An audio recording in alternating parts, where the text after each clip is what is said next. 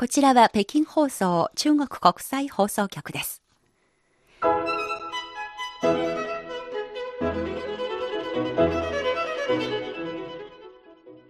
皆さんこんばんは。ハイウェイ北京中国情報ラジオ。火曜日の2時間目は各種様々な業界で活躍していらっしゃる方たちにじっくりとお話を伺う CRI インタビューのコーナーです。ご案内の大正円です。今回のゲストは東日本国際大学の西園寺和照客員教授です。テーマは中国が提唱している一帯一路イニシアティブです。日本では巨大経済圏構想として知られる一帯一路。西園寺さんの目にはどのように映り、または一帯一路で結ばれる中国と日本の関係に対して日本の国内または中国サイドにそれぞれどのような期待を寄せているのでしょうか。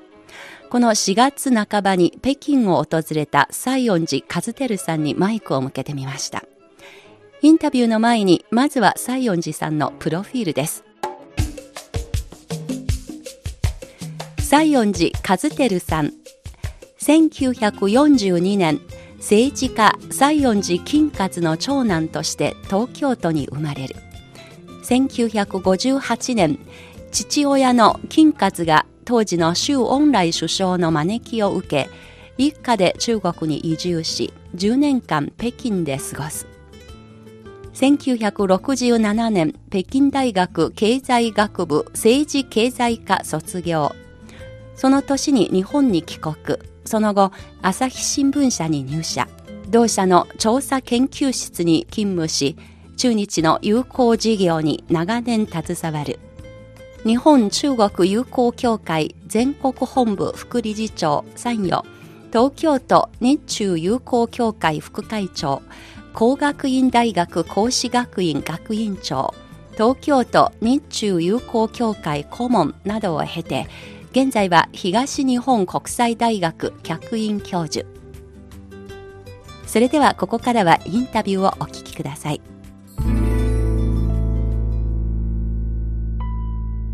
まずこの中国が提唱する一帯一路このイニシアティブに対しまして西園寺さんの目にはどういうふうに映っていや私があの初めて一帯一路構想を聞いた時すぐ頭に浮かんだのは地域協力なんですね、はい、つまり1989年に冷戦が崩れてその後グローバル化がずっと進んできた。でグローバル化が進む中でこれからはね地域協力の時代だと言われていた。で今までも EU とか NAFTA とか ASEAN とか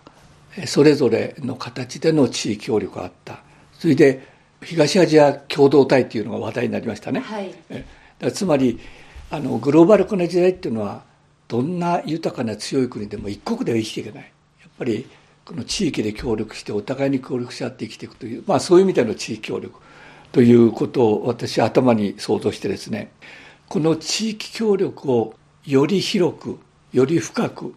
したのが一帯一路構想ではないかと私は初めてそれを思ったんですね。はい、それから昔のシルクロードというのは、えー、まあ、皆さんよくご存知のようにあれは一つの東と西の経済の交流と同時にそれは文化の交流だったわけですよね。つまり物とか人とかが交流すると同時に文化も交流する。そういう意味では現代のシルクロードつまり一帯一路も経済だけではなくてやっぱり文化の交流というものが大きな位置を占めるんじゃないかと。やっぱりこの一帯一路が成功したらね、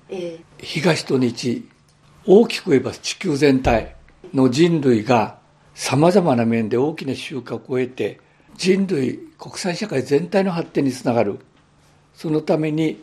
の貢献をする。うまくいけばね。そういう構想だと思ったんですね。やっぱりグローバル化の流れというのはあの今も反グローバルという勢力もたくさん出てきましたけどやっぱり全体とすればグローバル化の流れは阻むことはできないと思いますこの流れは。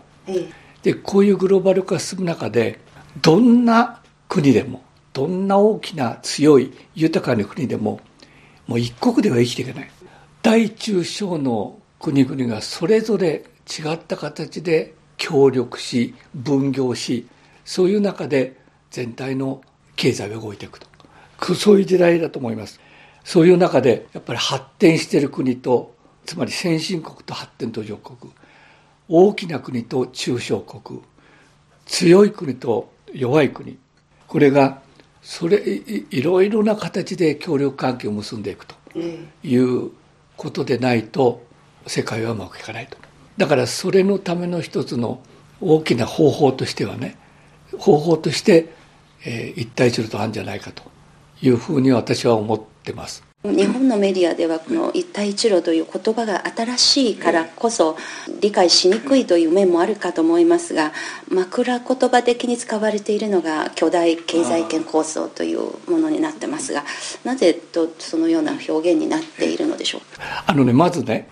グローバル化というのはこれ客観的にこう進んでるわけですけども、はい、グローバル化というのは必ずしも全ていいとはよくはないんですね。つまりグローバル化というのはその基本にあるのは自由競争です。自由競争をやるともしかしたら強い国はより強くなる。豊かな国はより豊かになる。弱い国はより弱くより貧しくなると。こういう格差が生まれる可能性がある。歪みが生じるかもしれない、ね、そうそう。ね。だからそういう意味では強い国も弱い国も大きな国も小さな国もそれぞれ力を出し合って協力してね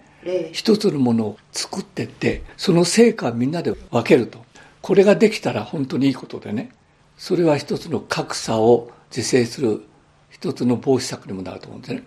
日本なんかで非常に誤解を与えているのは、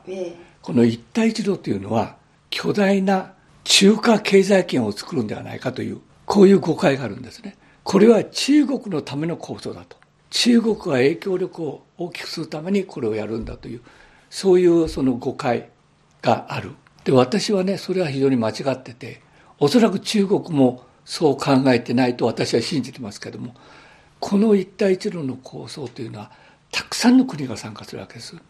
で主人公は中国ではない。主人公は参加者全体なんですよ。でなきゃいけないですね、えー、え。確かに中国は提唱したけれどもこれは中国のためのものではない。参加者全体のためのものでなければならないおそらく私は中国はそういうふうに考えてると信じてますけどね、えー、だから主人公は全体。それでその成果というものは合理的に分け合わなきゃいけないと思います。それから確かにあの今おっしゃったように日本ではあまりにも経済が強調されすぎてる。人間の生活あるいは人間同士の関係国の関係といえばねやっぱり政治関係もあるし経済関係もあるし国民同士の関係もあるあるいは文化の関係もある。やっぱりこうそれを全て含んだのが一定一路だと思うんですね、えー、だから確かに経済面というのは非常に大きい。でもその経済面がスムースにいくためにはやっぱりその各地域の沿線国の人たちの国民同士の相互理解っていうのはね、えー、どうしても不可欠ですよこれ。日本ではこの中華経済圏を中国がこれから作るんじゃないかというようなその懸念かなりそのメディアを見ると充満しているような主流の声になっているような気がしなくもないんですけれどもなぜそうしたことになっているとご覧になりますか？私はそれはね一つは人類の歴史だと思いますね。それは今までの人類の歴史を見ると強い国が世界を支配するんですねだかつては50年代以前は例えば世界の海にはユニオンジャックが広がってた。それで世界の主要な通貨はポンドだった、はい、それが第一次大戦第二次大戦を経て今度は世界に正常期が広がった。そして主要な通貨はドルになった。つまり支配者が変わったわけですね。つまり大きな国で台頭してきて経済力がついて軍事力がつくとそれは結局そういう国が前の国に取って代わって世界を支配する。そういうイメージをみんな中国に持ってる。中国は今まで遅れてた、それがだんだんだんだん大きくなってきてもともと人口多いですから国も広いし、強くなってきて豊かになってきてね。当然経済が発展すると政治的な影響力も強くなる。経済が発展すると軍事力も強くなる。将来は中国が今のアメリカに取って代わるんじゃないかその取って代わる一つの過程が一体するじゃないかというそういうものすごい誤解があってね誤解というかそれは今までの歴史だったから。つまり中国がこれからやろうとすることはかつての歴史に起きていないようなことを自ら行動で示して実現すべき。だから私はね例えば鄧小平さんが改革開放をするときにね中国は将来どんなに発展してどんなに強くなっても覇権主義をやらないと言った。これはとても素晴らしいことだと思いますね。でも鄧小平さんがもういないわけだからこれからの中国の方向を鄧小平さんが決めるわけじゃない。これから今いる人たちが決めていくわけですね。で中国は確かにおそらくあと10年20年経つとアメリカに匹敵するぐらいの大きな強い豊かな国になっていくと思いますよ。これは誰がはあのやっても阻むことはできない。でその時にその強くなった強国になった中国が覇権主義をやらない対外侵略をやらないとしたならばこれは人類の歴史の中で初めての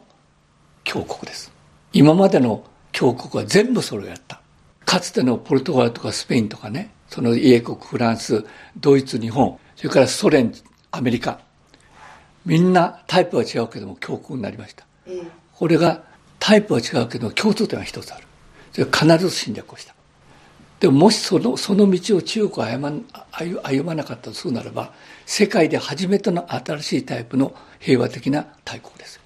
西園先生がこのように分析していらっしゃるのは、うん、もちろん中国に期待してそのような方向に目指して頑張ってほしいという、ええ、そうです。ねだから中国は今までの強国を歩んだ道を歩んでもらいたくない。それにやっぱりグローバル化の人類の社会というのはやっぱりこういろんなタイプの国進んだ国遅れた国がお互いに共存できるようなそういう地球になってほしい。もしかつての第一次世界大戦とか第二次世界大戦と今の時代は違ってですね。もし仮に大国間で覇権争いの戦争が起きたら勝者はいないんですね。敗者は人類ですよ。つまり今核兵器の世界だから世界だから。まあそんなことはないと思うけども大国間の戦争は必ず核核戦争になる。核戦争になったら勝者はいない。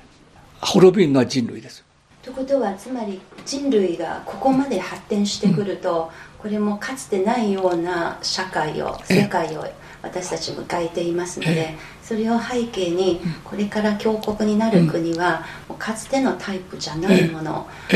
が求められているし一つの歴史の発展のトレンドとして求められているだからこれからあの発展する強い強くなる国はねもちろん自分の国の建設と豊かさを追求しなきゃならない。同時にそれだけではダメなんですよ、うん、やっぱり人類全体とか国際社会全体の利益を考えなきゃいけない。大国強国はね、ええ。でみんなのつまり自分の利益も考えてほしいみんなの利益も考えなきゃいけない。そういう国が出てこなければやっぱり人類っていうのは終わりですよ習近平国家主席がいろんな場で人類運命共同体という言葉を提唱して、国連の文章の中にもこの言葉が採択されているということですが、これももしかして今西園寺さんがおっしゃっていた人類が求めている方向をこの言葉で凝集言葉に凝集されて表している内容と共通しているのかなと聞きながら思います。確かにね、かつても運命共同体ってことはありました。でも非常に抽象的だったんですね。あるいはその実現不可能。こんなことはもう絵に描いた文字だと。でも今の国際社会の現実、その地球の現実で見ると、それしか人類は生き残れない。だからそれをおそらく中国あるいは習近平さんは先取りしてね、提起したと思うんです。ただじゃあこのような強国を目指していく道のりの中で何が大事だとお考えですか？えっと私はね今までの人類の歴史の中でたくさん強国が出てきました。さっき言ったように昔はスペインとかポルトガルもそうですよね。英国もフランスもそうです。あの近現代だったら日本もドイツもそうです。それから一番近いのはソ連とかアメリカとかね。でももうさっき言ったようにそれらの国々は自分の力を利用して侵略したり覇権主義をやってつまり人の不利益の上に自分の利益を獲得した。そういう時代が長く続きました。で、これからの強国は、一つは、強くなればなるほど謙虚になるべきだと。これが一つ。それから二つ目は、強くなれば、豊かになればなるほど、自分のことと同時に人のことを考えなきゃいけない。他人他人の立場やったら他人の利益も考えなきゃいけない私も利益を得るけども他人にも利益を与えなきゃいけないウィンウィン、うん、そうそういうことがねやっぱり大国強国の義務だと思います。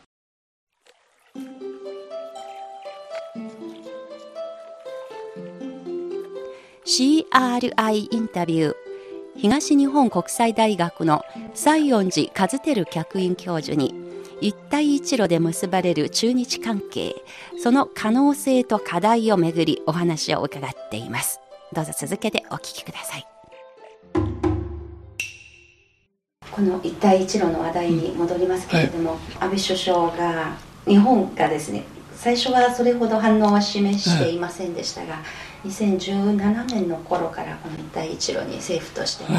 姿勢を表明するようになってでそこからずっとその一帯一路は全面的に賛成するのじゃないというところを強調してきましたがそういったような日本政府のこの姿勢の変化というものもしあるとすれば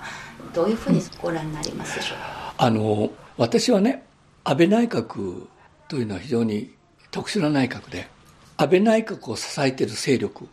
の中には2つの勢力があります。一つは安保派と言われる人たち。これは基本的に中国脅威論に立ってる。それから価値観外交。つまり日米同盟を基礎として、オーストラリアとかインドを巻き込んで中国に対抗すると。こういう考え方がある。これが結局形になって現れたのが、それまではアジア太平洋という言葉があった。それ安倍さんが発明したのはアジアインド洋構想。これは安保派の人たちの考え方。もう一方、安倍政権を支える勢力は、経済派と言われる人たちがいる。現実問題として、日本の経済を維持発展させるために、中国経済無視できない。中国経済との協力なくして、日本の経済の発展はありえないと。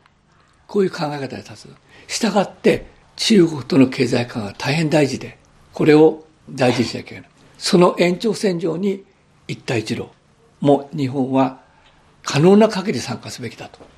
いう考え方があるんですね。つまりこの2つの考え方の上に安倍さんが乗ってるわけですよ。でそうやって両方を兼ねて考えなきゃいけないので、ええ、ですからね問題は一方では中国包包囲網をやっといてもう一方では中国との経済関係で利益を得るとこれは可能かどうかということね、あるいはある程度可能かもしれないけれども最終的にどうなるのかと。私が思うのは、最近、日中関係が非常にこう、ほぐれてきた。空気が良くなってきたと思います。しかしそれは、日本の政府が対中政策を根本的に変わったわけじゃないですよ。まだ中国包囲網作り、中国との対抗するという政策は、つまり価値観外交を下ろしてない。放棄してない。したがって、今の日中関係の改善基調というのは非常に限界があると思います。まあ、そういう中での一帯一路。だから日本にとって一帯一路というのは、日本に利益があれば大いに参加する。な、なければ参加しないということ。それからもう一つは、一帯一路というのは、こう、大陸の道と海の道があるわけですよね。はい、海の道は当然非常に重要なところはインド洋ですよ。日本近海から、まあ、海峡から、インド洋からね、アフリカまでこう続いてる。それで、もし安倍さんのアジアインド洋構想というものが放棄しなければ、はい、おそらくこれは一帯一路とは矛盾する。つまりインドを巻き込んで中国と対抗するわけですから。インド洋を一帯一路で通るときに非常に阻害要因になる。これはますもろにその海のシルクロードに対する日本側の牽制。牽制ブレーキ。ブレーキ。うんうん。ということは日本にとって陸のものと海のものと比べれば、より警戒心を持って見てるのはやっぱり海。海です、はい、それはやっぱり領有権とかのことも。あの一つはねこう日本のその安保派の人たちが非常に危惧してるのは、うん、中国の海洋進出なんですね。でこれはね今までは世界の海特にアジア太平洋の海完全にアメリカのダナ艦隊が全て支配したわけですね。ところがそれにだんだん中国が発展してきて発展すれば軍事力も強くなっていく。少しずつ中国はこう海に出てきた。ほんの少しですよ。でもそれはアメリカの絶対支配を脅かすもんだと。いう考え方があってこれは日本というよりもむしろアメリカがあってアメリカの一つの警戒感があって、それの一つの表れとして日本の警戒感。もちろんその島の問題もありますけどね。そこから感じている脅威というか日本が怯えているのが、この海の秩序がもしかして中国のこの戦略によって変わるかもしれない、ええ、だから少なくとも日本が少なくとも表面的に言ってるのは中国があんまり海に出てきて支配すると自由な航行ができないできなくなるんじゃないかと航行の自由のつまり日本って国は資源のない国だから外からどんどん入れるわけですね。自由航行をして初めて物が入るわけですよ、うん、これが脅かされたら大変だというのが一つの口実ですよ、うん、本当は内実は。内実はアメリカの支配を守りたい。アメリカの絶対的支配があってその傘の下に日本がいる。これで日本が全て安全を保ってる。この構造は変えたくないと現にアメリカ自身が変わり続けてはいることを、日本これからどう対応していくのそれはだから日本の今のその安保派の人たちは変わり続けてあるということを認めたくないわけですね。だからこれはあのやっぱり客観的に見られない。やっぱり世界ってのは常に動いてるわけですよ。かつてアメリカだそうですよ。かつてアメリカだってアメリカが支配したわけじゃなくて英国が支配したわけですよ、それがアメリカが取って変わったわけですね。だから常にこう変化してる。だからその歴史を見て今度は中国はアメリカが取って変わるんじゃないかというその危惧が心の中にあってね。ただ私はねもしそんなことはないと思うけどもし中国が将来アメリカに取って変わってアジア太平洋を支配すると思ったらこれは絶対間違いですよ。そしたら他の今までの強国と同じことですよああ、うん、歴史が繰り返される。そう繰り返されるわ、まあ、日本の安倍首相がいろんな場で協力4条件というものを出して、うん、その4条件のビジネスの視点から見ればどれもそんなにおかしなことじゃないんですけれども、言ってみれば当たり前のようなことを言い出してはいるのですが中国も決してそのような条件に満たさないような案件ばっかり進めてるようなことでもないように思うんですけれども。私思うんですけども、いろんな意図を持って、いろんなこと、いろんな人がいろんなことを言います。中国は余裕を持って悠然と構えて、つまりね、私一帯一路というのは中国が出した構想だけども、完全なものではないと思います。やっぱり、あの、今までこういうことはなかったからね、経験もないから、初めから完全無欠なものはありえません。つまり、中国は謙虚にいろんな安倍さんの意見も含めてね、いろんな国いろんな人の意見を聞いてそれでいいものは取り入れていってつまり聞く耳を持つべきだと思うんですね、それが間違った意見であってもいいです。聞くべきです。それで取捨選択すればいいから。それからもう一つは私はあの東條さんというのは非常にいいことを言ったと思うのは真理を検証する唯一の基準は実践であると言った。これも同じだと思います一対一路が初めから完全無欠ではない。やってみて、うまくいかなかったら変えればいいんですよ。やってみて修正しながら、充実させながらやっていけばいいわけでね。だから、多くの、例えば日本の多くの人たちは初めから全てが完璧なものでね、なければいけないと。それは無理ですね。やってみて、結果が出てきたら修正すればいい。そういうことだと思うんですね。あの中国がこの一帯一路構想とあの一緒に提唱したものには AIIP という、はいはい、インフラ投資銀行ですけれども、これも今日本がまだそのメンバーの一つではないんですが、その AIIB に対する姿勢ももちろんその政府の一帯一路に対する姿勢とつながっているものなんですね。私はねやっぱりあの日本は度量が狭いと思う。つまりアジアにはねかつてアジア開発銀行しかなかったんですよ。つまりアジアの遅れた国、発展途上国が金融的に支援を求めるのはアジア開発銀行しかなかったですね。アジア開発銀行っていうのはずっと昔に実際には日本の大蔵省が作ったんですね。で今まで9代、10代の頭取は全部日本人ですよ。で、それは悪いことではない。私はアジア開発銀行は悪い、悪いものではないと思います。ところが、中国も同じようなものを作った。こういうね、金融機関が複数あるということは、融資を受ける側にとっては大変有利ですよ。選べるから。どっちがよりいいかね。場合によってはこっちがいい。場合によってはこっちがいい。選べるから。だから私は AIIB とアジア開発銀行はお互いに分業、住み分けをして協力していくわけだと思うんですね。だから中国はアジア開発銀行に入ってますね。入ってますね。日本は AIB に入ってない。これは度量が狭い。日本も入るべき。お互いに乗り入れて、お互いが協力していくべきだと思いますね。ええ、入るためのハードルはどういうところにあるのですか？バリア。うん、つまり、一つは、ええ、かつてはアジアにおいてはアジア開発銀行の一人部隊だ。それがやっぱりこうもう一つできたことによって、その、いわゆる縄張りを侵されると。これは非常に狭い考えでね。えー、私はあの協力はできると思います。やっぱり背後にアメリカとの関係とかあるいはアメリカが一帯一路とか、あの AIB に対する態度が決定的なもの。それはあのあると思うのはアジア開発銀行って日本の大蔵省が作ったんですけどそのバックはアメリカです。あアメリカのなんていうか影響下に。AIB はアメリカの影響下にないわけですね、えー、つまりアメリカのコントロールができないものっていうのはやっぱりアメリカ嫌うから、うん、でももうそういう時代ではないですよ。まあこういう中国と日本がどうやって少しでも協力の場面を、協力のルートを広げるためにやっぱり双方の有識者も一生懸命頭をひねって、多分その一つの成果としては去年10月に開かれた第三国市場の協力じゃないかと思いますが。第三国市場、そのようなあのそのそこでの協力協力というのは西園寺さんの目にはどういうふうに映っていますか？あの私はねこう思うんですね。安倍さんが去年ですかあのこれからの日中関係は競争から協調へと、協調へと言った。それは大変その意味深い発言でね、例えば日中関係全般が競争から協調へと言うならば、例えば外交的政治的に見るとね、価値観外交、中国封じ込めのアジア・インド洋構想を放棄しないで協調ができますかというのはこれが一つ。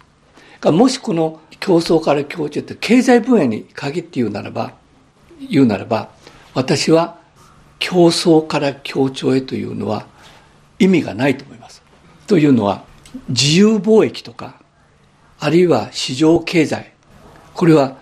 国際的な市場経済も含めて、これの基本というのは自由競争なんですね。競争があくまでも根底にある、あります。だから、この競争をなくして協調へというのは不可能、これは。市場経済である以上、あるいは自由貿易である以上、お互いにフェアな競争をしながらやっていくのが、これが市場経済ですから。ただ、それは全体の経済関係から言ったことであって、個々の、例えば個々の案件から言うならば、例えばこの案件については、中国の企業と日本の企業を争ってる。それ、自然なことですね。でも争ったらお互いに損だからじゃあ一緒にやりましょうよと。これは大いに可能性があることですね、えー、個々の案件については、えー、だからそういう意味で個々の案件個々の企業については十分可能性がある。それは一緒にやるともちろん利益も減るけどもリスクも減りますよね。一人でやると利益は多いけども下手したらリスクは大きい。だからそういう安全を期して言うならば2人であるいは3人で4人でやった方がいいかもしれない。それは大いに可能性がありますよね。協調という言葉は日本語では何というふうに理解すればいいんですか？その協力じゃないんですね、うん、協力じゃないですね。一般的には足並みを揃えて進んでいくという意味ですね。だからまあ手を手を取り合って一緒に歩くとかそういう意味だから。だから協力の手前ですよ。ただね、競争っていうのは絶対に根本にあるんですね。これはなくならないですよ。なくなったら市場経済ないもん。その言葉がキーワードとして打ち出された時に、西園寺さんの目には少し微妙に感じたわけです。非常に微妙に感じたのはだから2つか感じたのは1つはじゃあ外交政治関係も強調できますかと。もう1つは経済でね。経済では競争から協調なんてありえないでしょと。ただ個々の案件ではありえると。そうすると安倍首相がそういうような疑問が自然に生じるかもしれないことを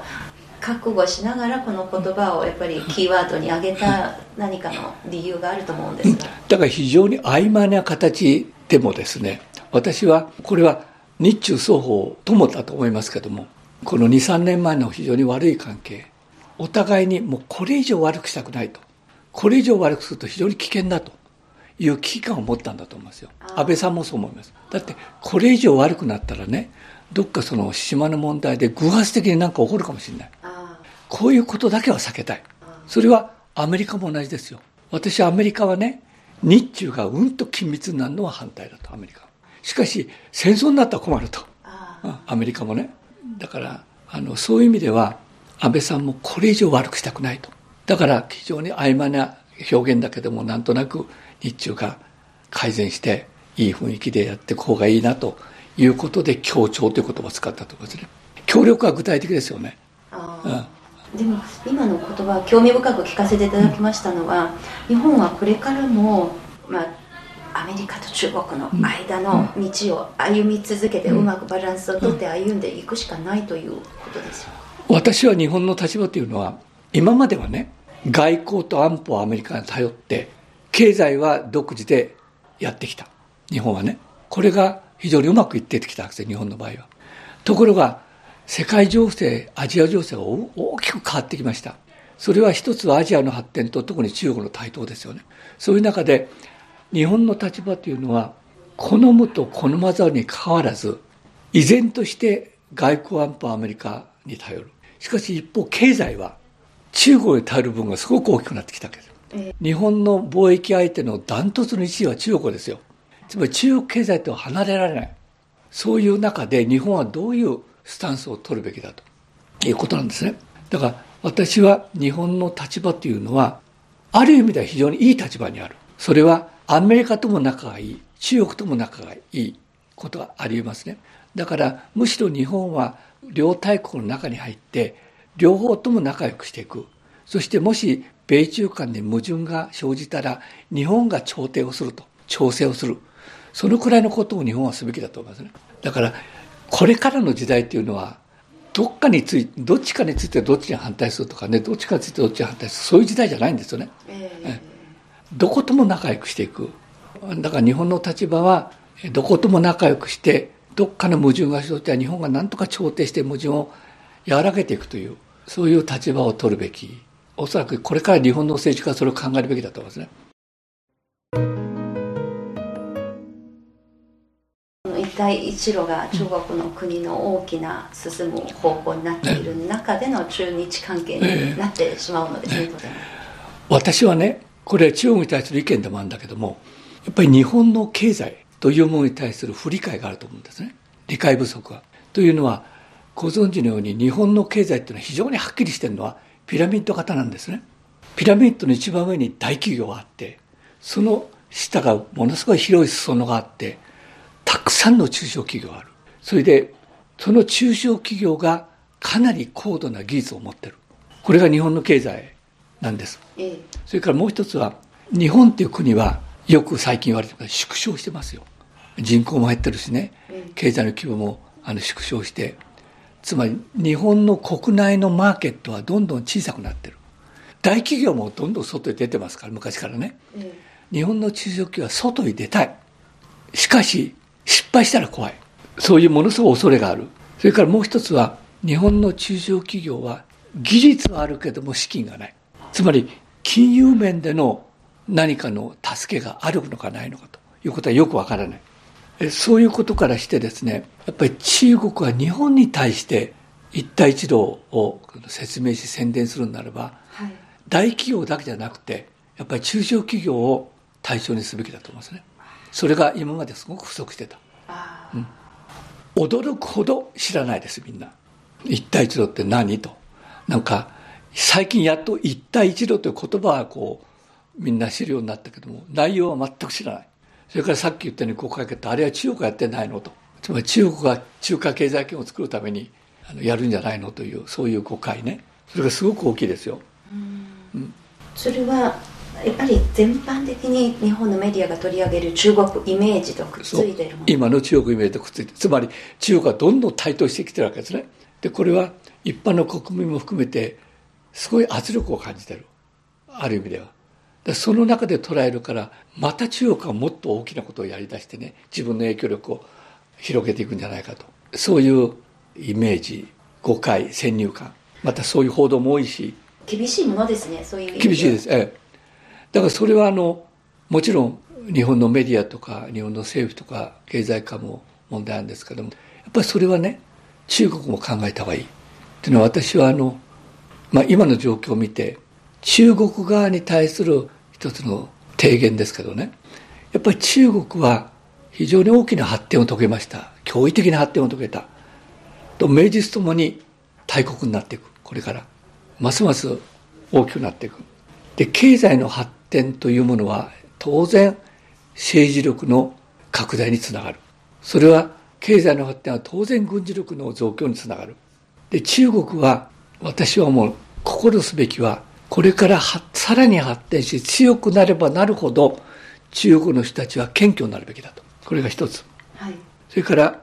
中国はこれからさらに自分の国を発展させ強くすることを考えると同時にやっぱり人類とか地球とかっていう規模でねそういう観点を持たなきゃいけない。つまり自国の発展と国際貢献という両方をきちんと考えていかなきゃいけないと思います。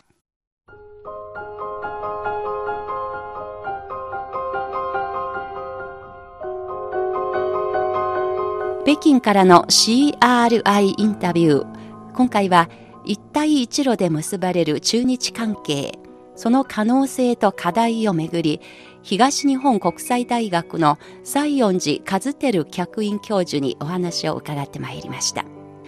一帯一路に潜んでいる両国関係の可能性または今の課題ひいてはこのイニシアティブが人類社会の理想像にどれだけ達成できるものであるいは人類の文明の進歩にどれだけ貢献できるのかその道のりというのはまだスタートしたばっかりです。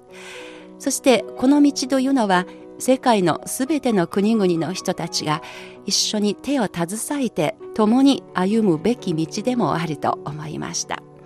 皆さんも今回の番組をお聞きになってのご意見ご感想などをお聞かせください。今日の CRI インタビューここまでのご案内は私大正円でした。それではまた来週。